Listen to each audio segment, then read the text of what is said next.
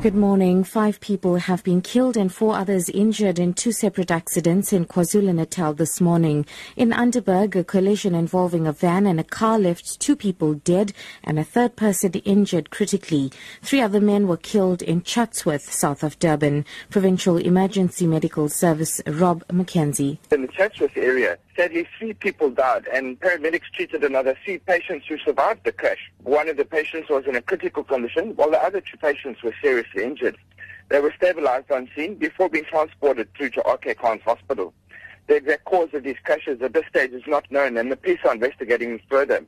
Motorists are urged to please be extremely cautious while driving on the roads. They need to be alert and aware of cars surrounding them. Motorists must not exceed the speed limit and also you must maintain a safe following distance. Also, people are reminded not to drink and drive. The National Union of Mine Workers has accused COSATU General Secretary Zwelinzima Vavi of deepening the divisions within the Trade Union Federation.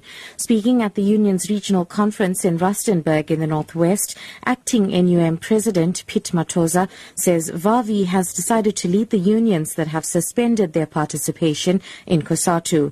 About seven COSATU unions took this decision after the expulsion of Metal Workers Union NUMSA from the federation. Matoza says Vavi is working against members of the unions like NUM. The comrade has decided to be the general secretary of few unions We are not going to accept it.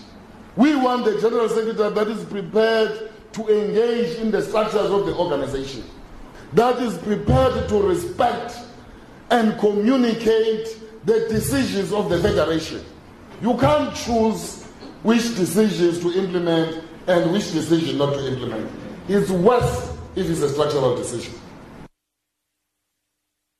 Moving abroad now, voting is due to get underway in Nigeria soon after it was delayed from the initial starting time at 8 o'clock this morning. Voting was apparently delayed because voter registration was verified and voters searched for weapons. The presidential election was initially postponed with six weeks due to military action against the militant group Boko Haram. Sarah Kimani reports that election officials are carefully checking all the materials to reduce the possibility of fraud. They spent the better part of Friday verifying each ballot book, noting the serial numbers, resealing them. It is a high-stakes election. There are 68 million registered voters, out of which about 57 of them have collected their permanent voters' cards. The Electoral Commission says it is on track to deliver a credible election.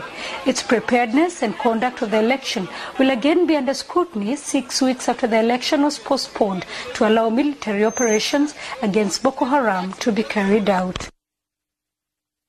And finally, the 16th Cape Town International Jazz Festival is in full swing in the mother city.